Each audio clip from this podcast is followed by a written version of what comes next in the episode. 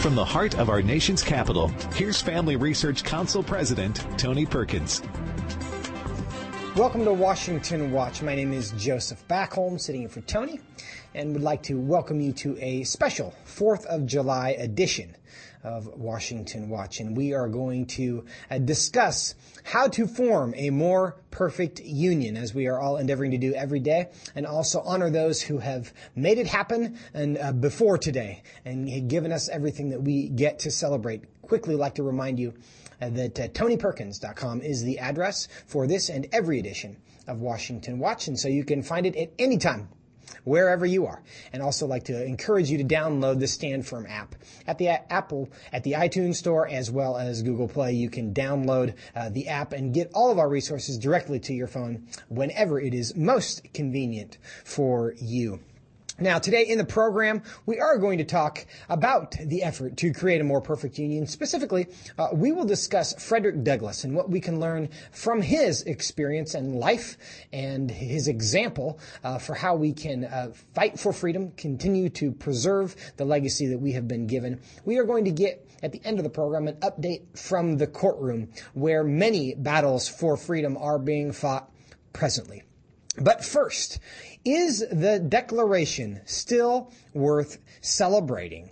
Our nation's, on our nation's birthday, some argue that despite President Reagan's insistence that America is a sh- city on a shining hill, some would say otherwise. Though America is a place of unprecedented freedom, prosperity, and generosity, we are defined primarily by our mistakes, they say. Can we celebrate America for what it has been and what it is in addition to what it aspires to be?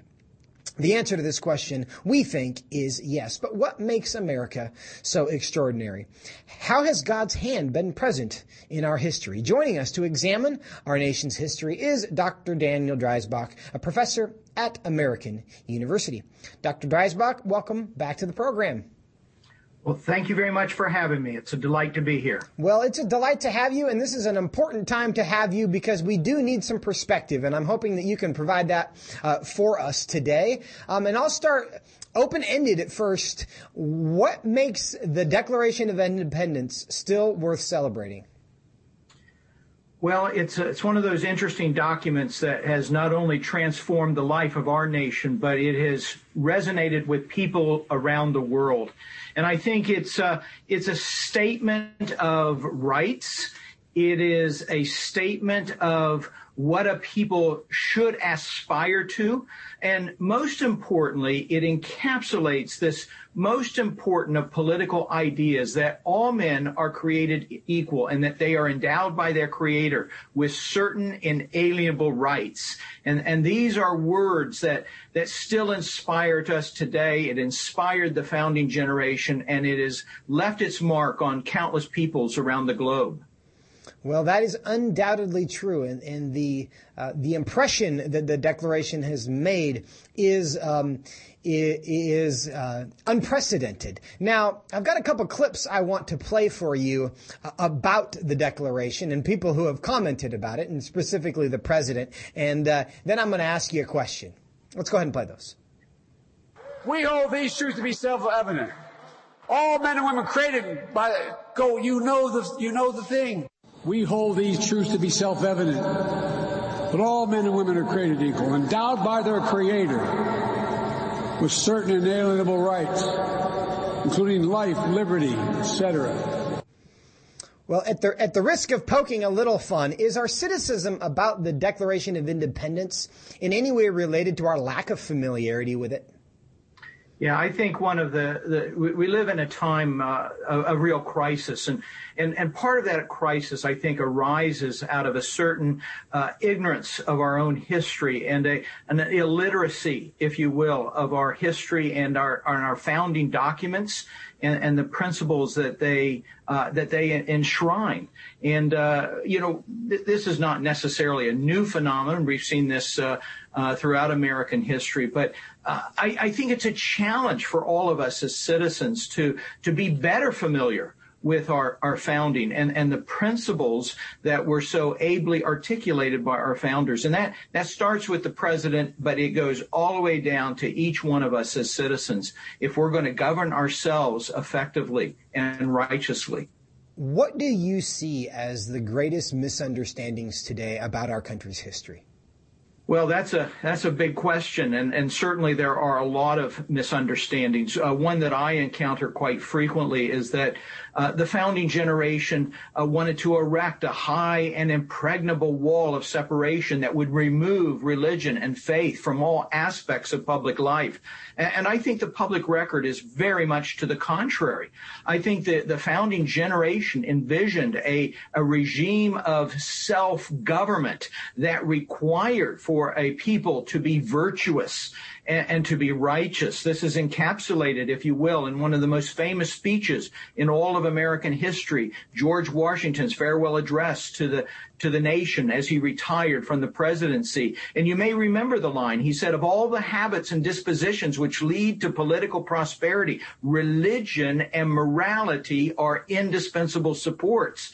And, and I think what he's telling us here is that we're not going to survive as a people. Uh, uh, we can't preserve and maintain social order and stability unless we are a people with an internal moral compass that is informed by religion and morality. And so I, I think it's a it's a, a danger, an existential threat to the very survival of our regime when people uh, say that uh, religion has no role, morality has no public role in our society today. And so I think we should contend against those kinds of, of claims we are certainly seeing an assault on public expressions of, of religion, and and we are we we often hear the idea that you shouldn't legislate your morality. So these these these two um, pillars of our country that George Washington referred to, religion and morality, are under assault very directly. Why do you think that is?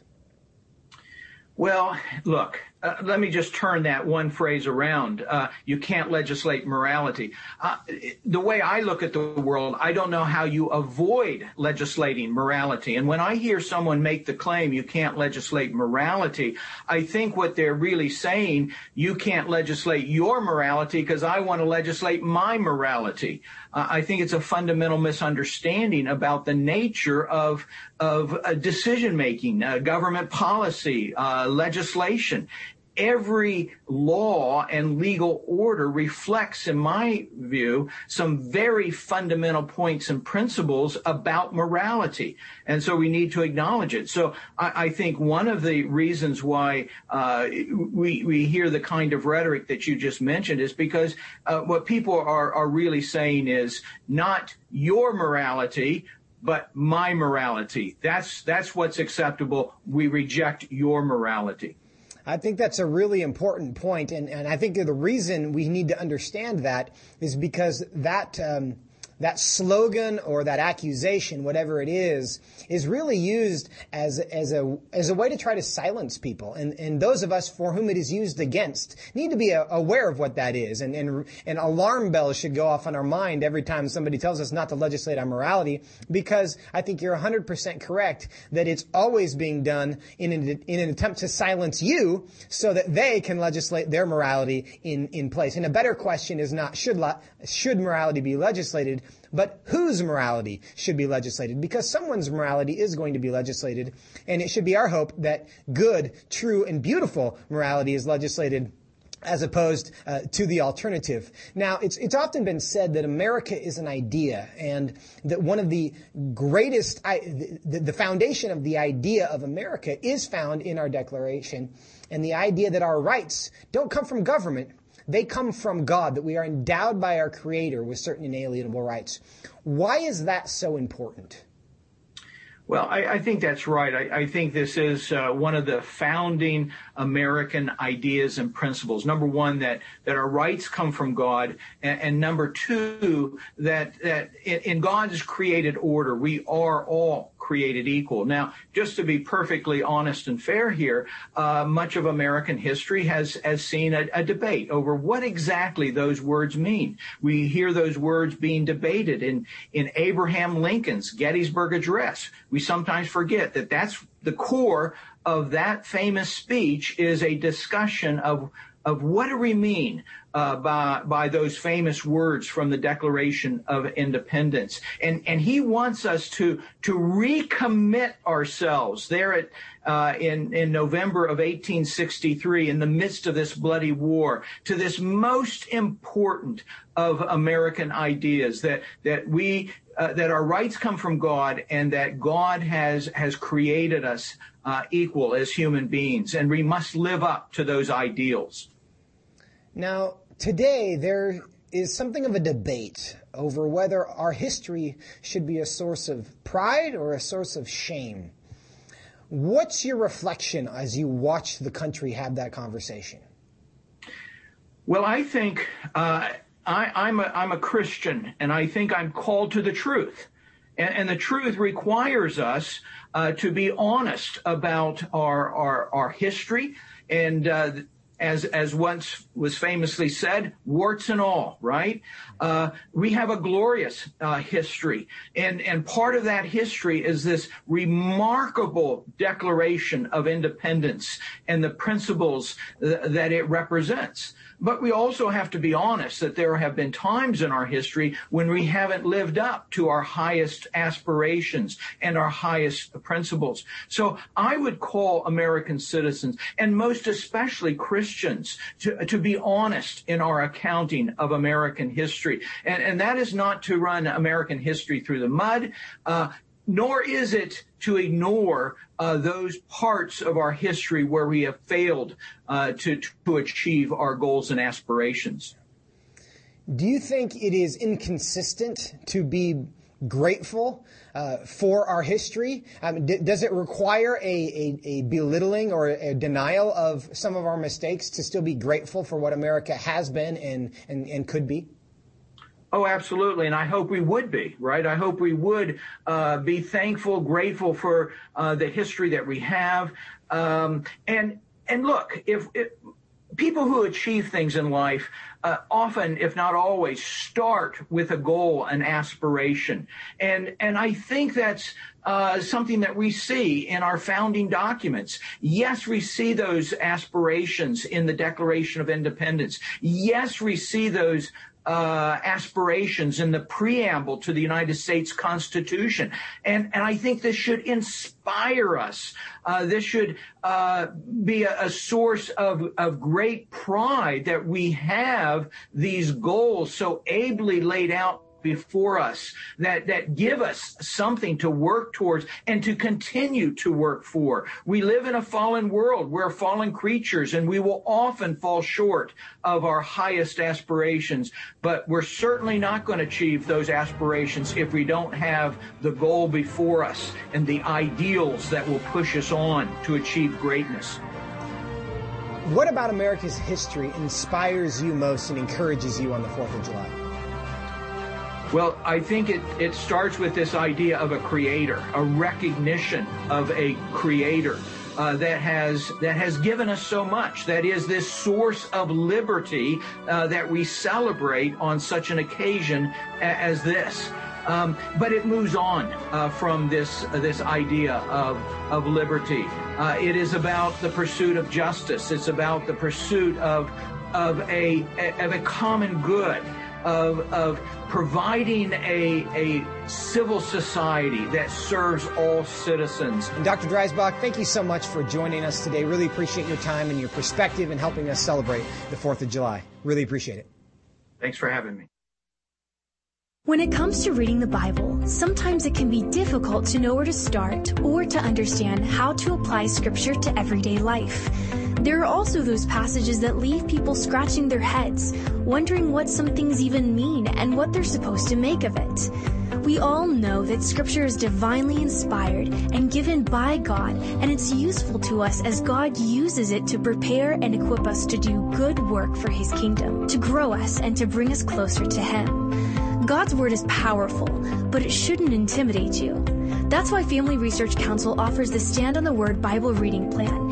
It's a two year plan that helps you read the Bible daily so you can stay grounded in God's truth, navigate our culture from a biblical worldview, and grow closer to God.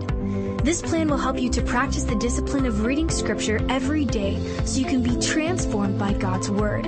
Sign up to get the daily passages and questions today by visiting frc.org slash Bible. God is the author of life and has created man in his image. Therefore, we must respect the inherent dignity of every human life, from conception until natural death. That is why Family Research Council works to pass legislation that highlights this principle, including laws that protect the unborn. To keep you informed on this issue, FRC has created online maps that illustrate progress in each state on key pro-life laws. That way, you can know if your state legislators are working to protect unborn babies. The pro-life laws FRC tracks at the state level include those addressing late-term abortions, fetal dignity, defunding abortion businesses, and providing medical care for babies born alive after an attempted abortion. Your state stands on pro-life abortion. Check out our pro-life maps at frc.org slash pro-life maps. Most Americans believe they have a biblical worldview, but current research shows that only 6% actually have one. This means that most of our friends and neighbors, including those who attend church, don't think about the day's moral and cultural issues through a biblical lens. Increasingly, we see the disastrous effects of a culture that has rebelled against the truth of God's Word. That is why Family Research Council has launched the Center for Biblical Worldview. This center is an exciting new ministry created to help Christians develop and live by a biblical worldview, to understand why scriptures must be authoritative, and to equip believers to advance and defend the faith in the workplace, in schools, in their communities, and in the public square. The experts at FRC's Center for Biblical Worldview provide research and resources to help prepare believers to give a biblical answer to our culture's most pressing questions. Access the center's free resources at frc.org/worldview. Welcome back to Washington Watch. My name is Joseph Backholm, in for Tony. So glad that you are with us for this special 4th of July edition of Washington Watch. And we are taking a look at our nation's founding and why it is worth celebrating. And now we're going to move the discussion to those who have helped make America a more perfect union. Specifically, we're going to discuss Frederick Douglass and others who fought to make all Americans, regardless of their skin color, equal. And joining us to have this conversation is Dean Nelson, who serves as FRC's Senior Fellow for African American Affairs, as well as the Chairman of the Frederick Douglass Foundation. Dean, welcome back to Washington Watch. Great to be back, man. Thanks so much for the opportunity. Well, you've you work for the Frederick Douglass Foundation. You wrote a you wrote a great article last week or last year that I that I want to discuss, where you called Frederick Douglass your favorite American. Why did you say that? Man, you know, it starts when I was a kid. Uh, my mother brought home a collection of Black History comic books, and about, probably about 30 different comic books. People like uh, Martin Luther King Jr., Robert Smalls, Marian Anderson, but included in that was a figure that had two comic books, and that was Frederick Douglass. And so from an early age, I was intrigued by, you know, this person who, uh, you know, at 19 or 20 escaped from slavery, who became an abolitionist. So really at an early age, I, uh, I was introduced to Frederick Douglass, and the more that I learned about Mr. Douglass, the more I became just enthralled with his story and uh, all that he stood for. Now, you have described him as somebody who can transcend today's kind of political boundaries. Why do you think that is?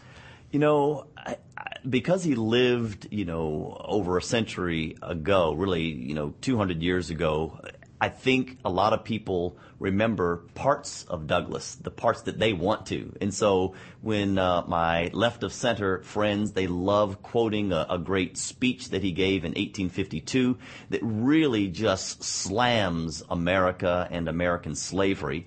Uh, but then I have my conservative friends who love to quote Frederick Douglass when he said that I'm a black, dyed in the wool Republican and would never be a part of any other party but the party of liberty and progress. So I think because he was so iconic, there are, there's a lot that people would love to, from a variety of viewpoints, would love to grab a hold to the life and legacy of Frederick Douglass. Do you think that's still true? Is he a figure that people can unite around?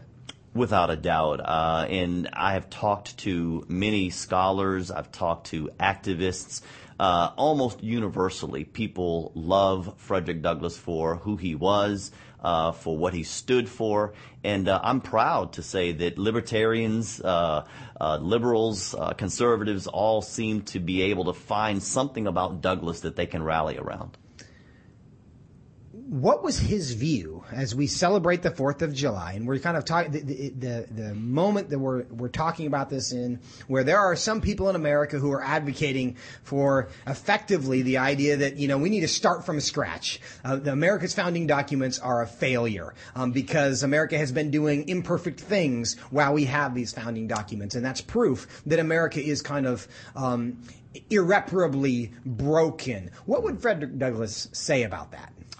Yeah, that's a great question. And Frederick Douglass did speak to that very specifically. In fact, that famous speech, uh, What to the Slave, you know, means the 4th of July. Uh, he addressed that. Uh, he critiqued very strongly American slavery, called out the hypocrisy, particularly of Christians that had slaves. But at the same time, there were those during that time period, like William Lloyd Garrison and others, who did feel like that the Constitution needed to be ripped up. And Douglass shared that view uh, early on when he was mentored by uh, people that were a part of that abolitionist movement. But later, he came out and, in fact, in that speech in 1852, stated that the the Constitution was a pro-liberty document. He said, if you look in it, you won't find slavery in it anywhere, and uh, considered it to be uh, a very important document. However, Douglass, as in many abolitionists and civil rights leaders after him, would use that document to call America to live up to that document. That we had a great document in the uh, the Constitution as well as the Declaration of Independence, but challenging America to honestly live up to those words that we find in those pages.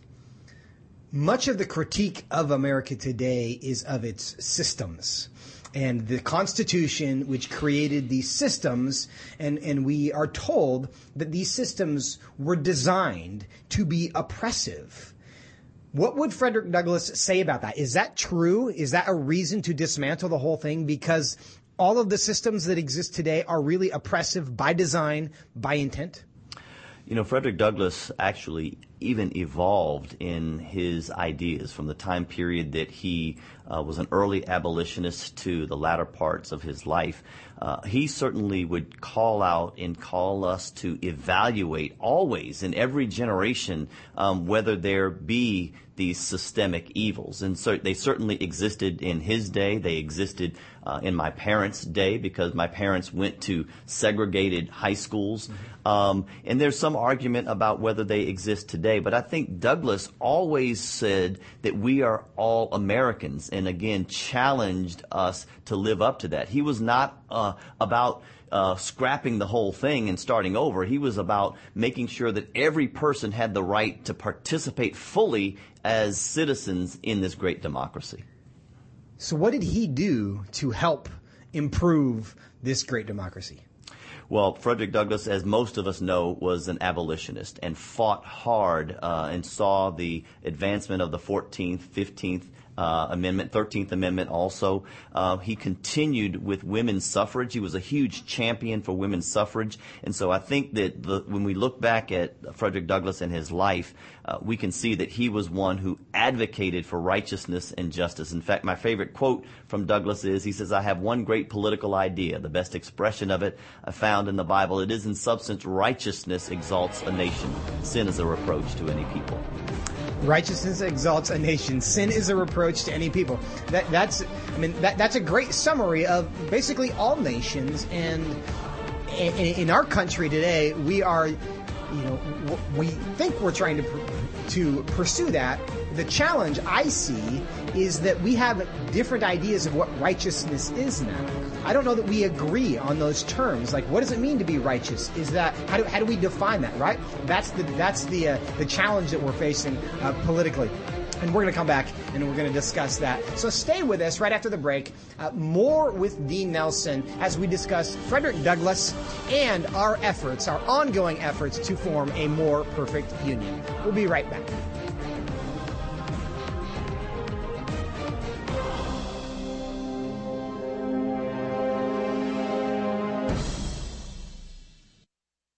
Are you looking for a go-to platform where you can get relevant commentary on the cultural issues of the day from a biblical perspective? Today, it can be hard to find this in light of media censorship of conservative and Christian voices. Here at Family Research Council, we believe that every American has a right to exercise their freedom of speech and share their stories with the world. And we think it's important for you to have access to these stories. To get the facts and stories the left doesn't want you reading, head over to frc.org/blog to check out our newest blog posts. We cover the issues you care about, all written by our experts in policy, government affairs, and biblical worldview. Our experts unpack the topics that other media platforms won't, like current events that affect Christians internationally, sexuality from a biblical perspective, and insights into the increasingly radical shift in American culture. To stay up to date on current news related to faith, family, and freedom, go to frc.org/blog. We're seeing more and more cases of censorship and the canceling of many conservatives and Christians by big tech companies. To combat this, Family Research Council has chosen to be proactive before big tech tries to censor or cancel us. We want to stay connected with you, and so we've created a tech subscription platform. That way, you can still find updates on faith, family, and freedom, even if big tech tries to silence us. It's easy. You just sign up for the text alerts by texting STAN to 67742 and you'll get FRC's content straight to your phone. Again, just text STAN to 67742 and FRC will keep you looped in on the issues of the day.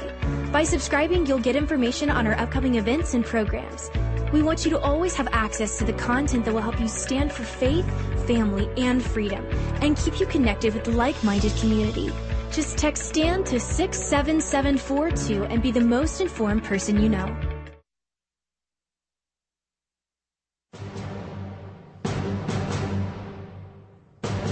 Welcome back to Washington Watch.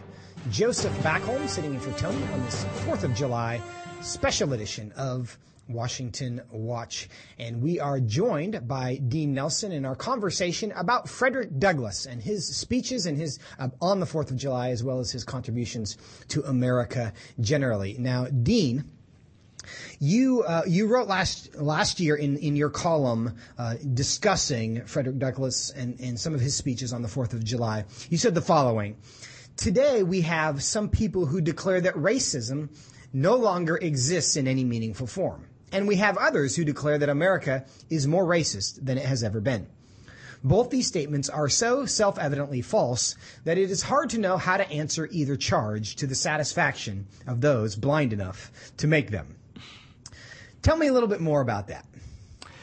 You know, I travel quite a bit. Uh, in the circles that I'm in, I am often with uh, with conservatives, uh, many of whom are white uh, I'm often uh, in other circles with uh, African Americans, many of whom are Christian, but don't always have a, let's say, a developed worldview. And so I hear things sometimes that I'm I'm baffled uh, that uh, I'm like, are, do we live in the same you know same country? Uh, because I think that there are some perhaps who have just never experienced um, you know, racism. Perhaps they they haven't really seen it up close. They've had a had a good life, um, you know. But myself, growing up, I mean, I, I lived in a town, you know, and I'm just you know just over 50 years old, but I lived in a town where I couldn't eat at a restaurant because they didn't allow black people to eat there. Um, then I hear sometimes on the other side that you know this place is racist, that white people will never let you get ahead, and I'm thinking about we just you know we had you know two terms of a black president, so I'm thinking you know both of these can't be true. Obviously, there is still uh, work to do from my vantage point where there are pockets of, uh, of racism and there are racists in America.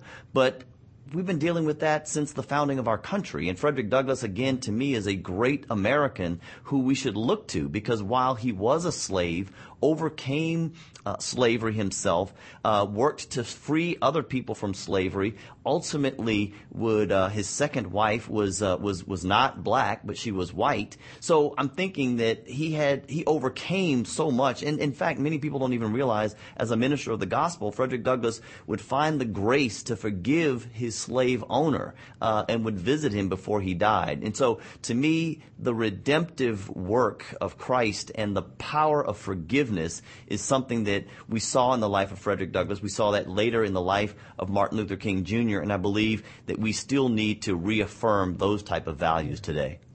Now, from your vantage point of kind of operating in the right and on the left and their, in their various perspectives, do you think forgiveness is the key to bringing those sides together?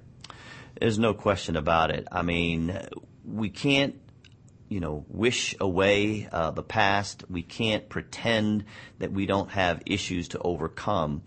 But the way to be able to do it is from a vantage point of forgiveness. I, I don't see how uh, America can move forward without the message of Christ and the idea of redemption, forgiveness, restoration, those type of themes have to be at the forefront. And that's why I believe that the church uh, in America has a huge opportunity to lead the way. And I think it needs to happen really in every generation. Yeah. Do you see it happening?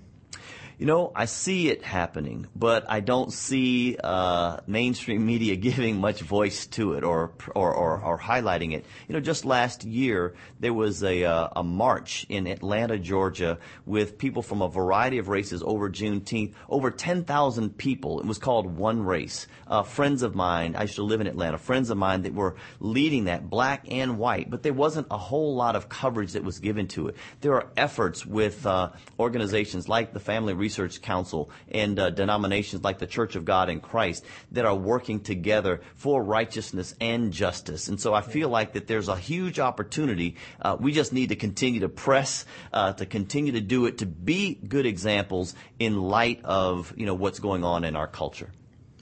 Now, you talked in our last segment. You you mentioned um, with Frederick Douglass, he evolved over his life and his perspectives because we all do in some ways, right? And and initially he wanted to see the Constitution just basically torn up because it had brought slavery into his life, and he had no no use for that. But then he stu- then he studied it, and he he learned what it was about, and he changed his perspective. Do you think? The those who are most hostile to the Constitution and our founding documents today is that just because they aren't familiar with them? I think that there is a narrative um, that is embraced by some without really looking at the facts, without really pursuing truth. And I think that it is difficult um, for many of us to, to penetrate that.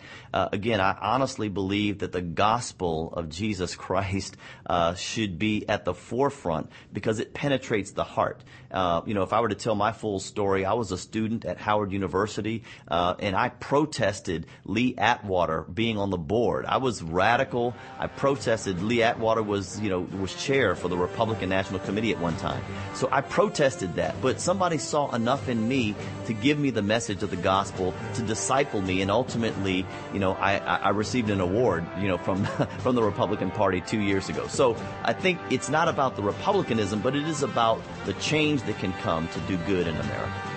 Well, and we need a lot more of that. We need change and we need good in America. And Dean Nelson, the time is too short, but we do greatly appreciate you, uh, your work for reconciliation and the Frederick Douglass uh, Institute as well, and here at FRC.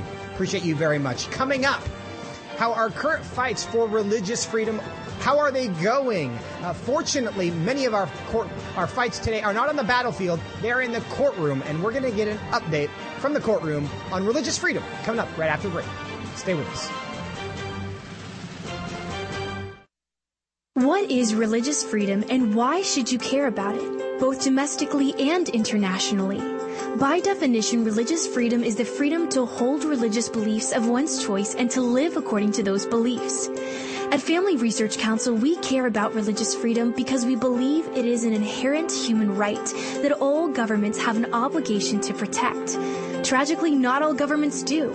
Religious persecution is a harrowing reality around the world that is not often acknowledged by the media, even though attacks on people of all faiths continue to mount in many regions of the world. God calls Christians to care for the persecuted church, the downtrodden, and those who cannot help themselves. Therefore, we must be advocates for those persecuted for their faith. To learn more about this issue and what you can do to help, go to frc.org slash IRF to check out Family Research Council's latest resources on international religious freedom. Christians are called to seek after the Lord above all things. This means we must pray unceasingly, vote our biblical values, and boldly stand for truth.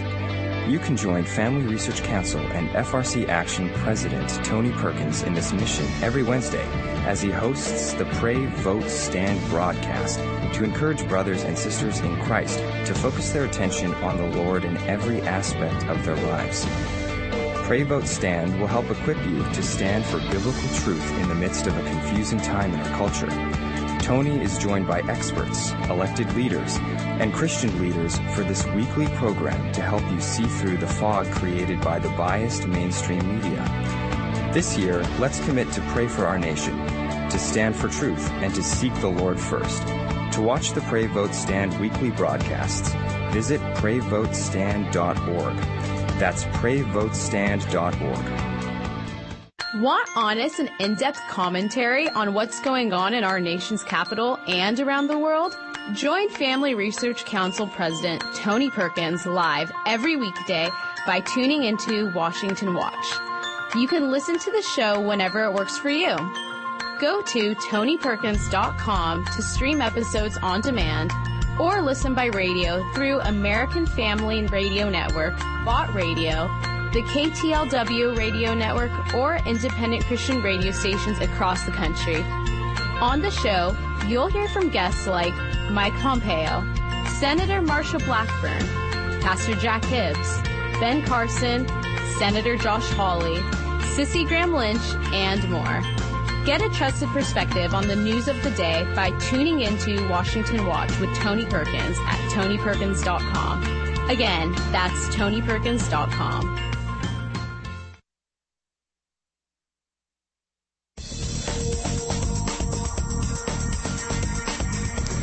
Welcome back to this 4th of July special version of Washington Watch. My name is Joseph Backholm, sitting in for Tony, who will be back with you next week. Former President Ronald Reagan was once famously quoted saying, Freedom is a fragile thing, and it's never more than one generation away from extinction. The freedoms we enjoy on Independence Day and every day here in America are indeed fragile and potentially fleeting. President Reagan's mantra is no more true than in the case of Jack Phillips, the Colorado baker cake artist, excuse me. He is familiar to all of our audience. He, is now in his third battle to preserve his freedom of expression through his cake masterpieces. The folks at Alliance Defending Freedom are again defending Jack against the left's repeated attacks on him. And joining us to discuss Jack's case and more is ADF Senior Counsel and VP of Legal Strategy, Ryan Bangert. Ryan, welcome back to the program. Thank you, Joe. It's great to be here. Well, we're glad to have you. You know, when it comes to uh, movies, trilogies can be great things. Uh, when it comes to legal cases, most people try to avoid them. We have Masterpiece 1, Masterpiece 2, and Masterpiece 3 now. Why has Jack Phillips been involved in three separate cases? Well, that's a that's a great point. And trilogies oftentimes get worse and worse the longer you go. Uh, this case, in this particular case, Jack is being targeted specifically by uh, the progressive community for his views, for his faith, for his conscientious commitments. Uh, so this is not an accident. It's not an accident that Jack has now been the victim of three different lawsuits. It's not an accident that, that they keep coming back to his door and specifically requesting that he create messages that he simply cannot in good faith create. This is because there is a concerted effort to target him and to target his faith and to silence his voice. Now, his most recent case, he's been asked to bake a cake, bake, bake a transgender cake. Is that right? Um, prior to this, have you ever heard of a transgender cake? Now, apparently, you can ask for a cake for just about anything. And in this case, you're right. Uh, the plaintiff, uh, a lawyer named Autumn Scardina, requested that Jack Phillips create a cake that was pink on the inside and blue on the outside. Uh, the symbolism is obvious. In fact, Scardina testified specifically to the meaning of that, those colors at trial. Scardina said that the, pink interior of the cake, represented how Scardina felt internally, and the blue exterior represented how Scardina was viewed by society as Scardina was born uh, as biologically male. Uh, and so this cake was requested by Scardina to celebrate a gender transition, Scardina's gender transition. And that was specifically communicated uh, to Jack, Jack's wife, in fact, on the telephone by Scardina on the very day that Jack's first case was accepted for review by the Supreme Court. And Scardina testified at trial that this request was made to correct, quote, correct the errors of Jack's thinking. Scardina knew exactly what was happening, had a very specific intent for this, and that was to force Jack into a position that Scardina knew Jack simply could not accept the request. Does the court find it at all relevant that Scardina is doing this uh, not actually as in an attempt to celebrate something on a personal level, but purely out of a out of a desire to um, bully a cake artist that he knew would not be interested in doing that. It, uh, unbelievably, it had no impact on the court at all. In fact, the court, and its findings of fact and conclusions of law, found that Scardina had not targeted Jack, even though in that same document the court recounts the fact that Scardina had scripted the call, had actually sequenced the questions that were asked on the call in order to entrap Jack. Uh, so it was really a phenomenal and very disappointing result. Um, but I think it's clear that you know Jack is being targeted for his faith, and the the targeting is directly related to the fact that Jack will not communicate, will not affirm, will not embrace the ideology of the progressive left. Jack serves everyone without fail. In fact, at the trial, Jack, his wife, his daughter who works at the cake shop all testified that they serve customers who are gay, who are transgender. They simply won't create messages that contradict their deeply held religious beliefs. And the court found that the fact that Jack wouldn't create this cake was indicative of a lack of embrace of the identity that Scardina had chosen. So in a way, this decision uh, they're penal- is penalizing Jack not because he's refusing to serve customers. It's penalizing Jack because he refuses to accept an ideology, and that's terrifying. No, it is terrifying, and I think that's I think most rational observers of of this case uh, understand that. Um, but of course, Jack is not new to this. In fact, he's already been to the Supreme Court and he's already prevailed uh, once, in large part because the Supreme Court determined that there was a great deal of animus uh, from the government officials who were involved. Are any of the same people who the Supreme Court essentially slapped down uh, the first time, are they still involved, or are these uh, are these totally new personalities involved in in the most recent round for Jack? That's a great question, Joe. this is a totally new set of personalities in this case. Uh, the first time around, it was the Colorado Commission. And as you correctly pointed out, the Supreme Court found that the commission had acted with animus and hostility toward Jack's faith when the commission chose to persecute him for refusing to bake. In that case, it was a, a wedding cake celebrating a same-sex wedding. In this case, this, the, the plaintiff is a private individual, so the commission is not involved. Even though the commission was involved at an earlier stage, the commission dismissed its case. So this case, as it currently stands, is by a private individual. And I think that just points up that the law as it currently stacks up allows for this continued harassment, this continued persecution of Jack, and it just simply needs to stop. How is Jack doing in all this? You know, Jack's an amazing guy. Uh, he is a man of very solid faith, very, very firm faith. Uh, he he is plowing ahead. Uh, he is not deterred. He's not discouraged. Uh, he knows that uh, his call is to be faithful, and that's exactly what he's doing. Uh, so he's a he's a remarkable guy. Uh, and it's really a privilege to be able to represent him. He, he is a remarkable guy, and as we celebrate the 4th of July, we, we celebrate those who pledge their lives, fortunes, and sacred honor to uh, create the freedom that we that we currently enjoy. And I think we have to pause and and recognize, as we did on Memorial Day, and as we will do in future Memorial Days, but we need, we need to recognize that there are many ways in which people fight for freedom. And and someone like Jack Phillips and someone like Barronelle Stutzman and many others who have been in court who have taken the brunt of the of the government's pressure and and stood strong and prevailed in the end despite tremendous uh, personal costs and, and, and a lot of stress and anxiety, no doubt. Um, they do it on behalf of all of us. And I think as we celebrate freedom, we need to remember those who are doing that uh, on our behalf, and, and, Jack Phillips is certainly one of them. Um, an- another question, though, about this with with Jack, why do you think it, because again, it's round three, and they are on the record as acknowledging we're just doing this because we don't like the guy, we don't like what he believes, we want to continue to make his life more difficult. Why do you think it's so important for them to make Jack Phillips do this when they could go get any baker in Denver to bake the cake that they want, but they don't want any baker in Denver. It's not about getting the cake, it's about making Jack Phillips surrender or pay the price. Why do you think that's so important to them? Joe, that you you struck on a very important point. Uh, there's testimony in the record. There's evidence that uh, Scardina could have gone to any number of dozens of bakeries in the Denver area and received this very cake without any questions asked. This is not about uh, getting access to goods or services. This case is all about forcing Jack Phillips to bend the knee to a, a intolerant and militant ideology. And I think we're seeing that not just in Jack's case, but all across society right now.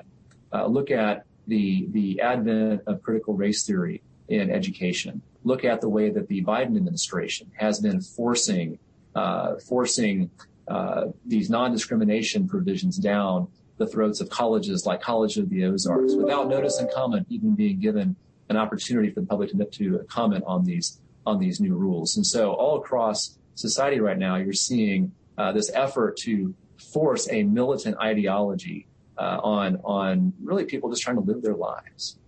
Yeah, and, and, that is that is the challenge, and, and again, his courage is such a great example to all of us. I think we all need to be prepared for this because the reality is, um, you know, you may not be involved in politics, but politics is interested in you, as the saying goes. And and Jack Phillips wasn't looking for this, and many other people are not looking for this, but uh, but the government and, and this this philosophy is looking for us, and we have to be prepared before it comes to know what we're going to do, or surrender becomes much more likely. And actually want to get to the College of the Ozarks, but very quickly before we do, what's the status of Masterpiece 3? Uh, how do you feel about the future in that case?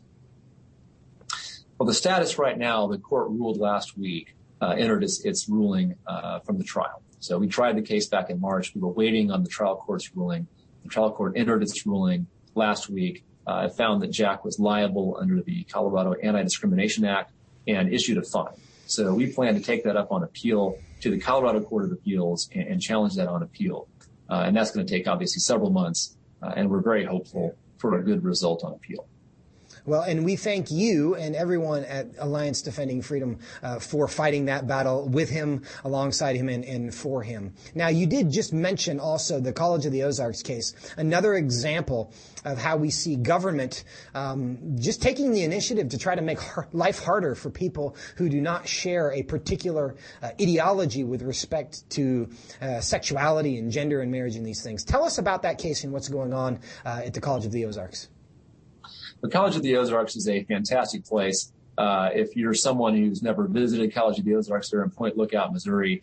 Uh, they have been around for over 100 years, and their mission is to serve kids who don't have the financial means to go to college, but are kids of extraordinary ability.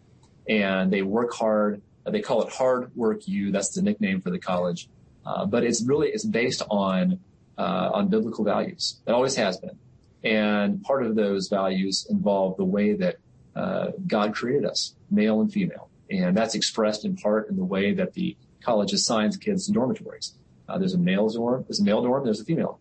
And earlier this year, the Biden administration announced through the Housing and Urban Development Department uh, that uh, the Fair Housing Act, which governs and prevents discrimination in housing on the basis of sex, needed to be read to prohibit discrimination based on sexual orientation and gender identity.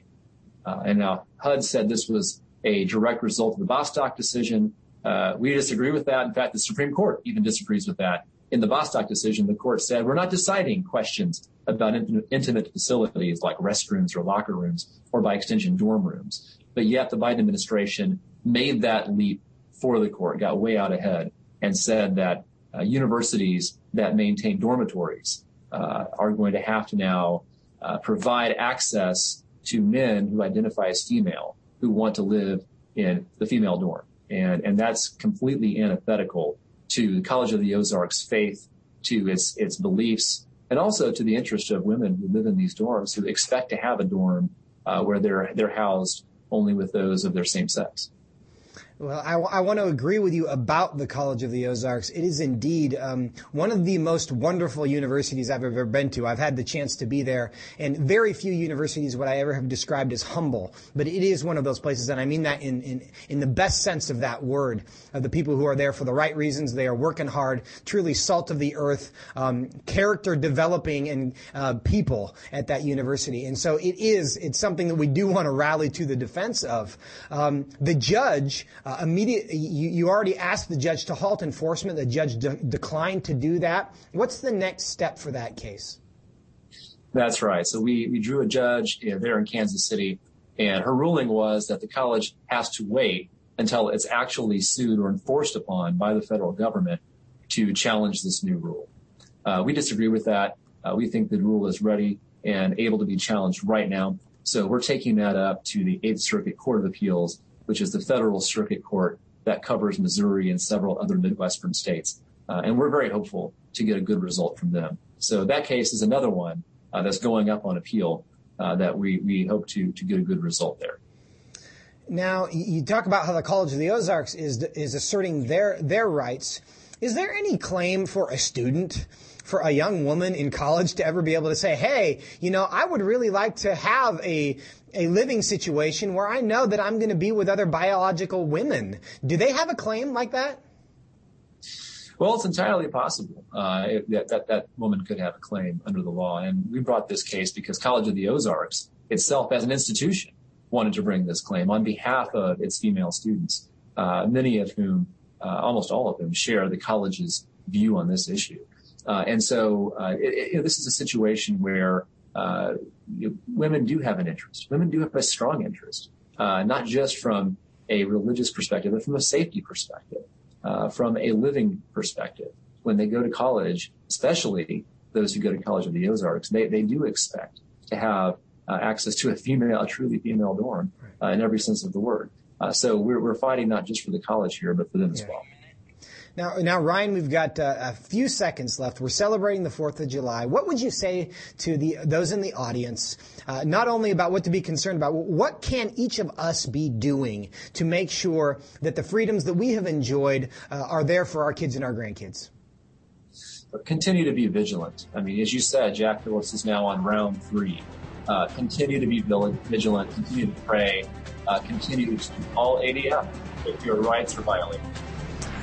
And, and we will encourage people to do that. And, and Ryan, we appreciate you. We appreciate very much everybody at the Alliance Defending Freedom uh, for your defense of our freedoms. And it's especially appropriate that we do so on the 4th of July. Thank you very much for your time. Thank you, Joe. And we hope that you will take his uh, suggestions. It is all part of our jobs to defend freedom, and we will do so on Washington Watch and for the 4th of July. God bless. Washington Watch with Tony Perkins is brought to you by Family Research Council and is entirely listener supported.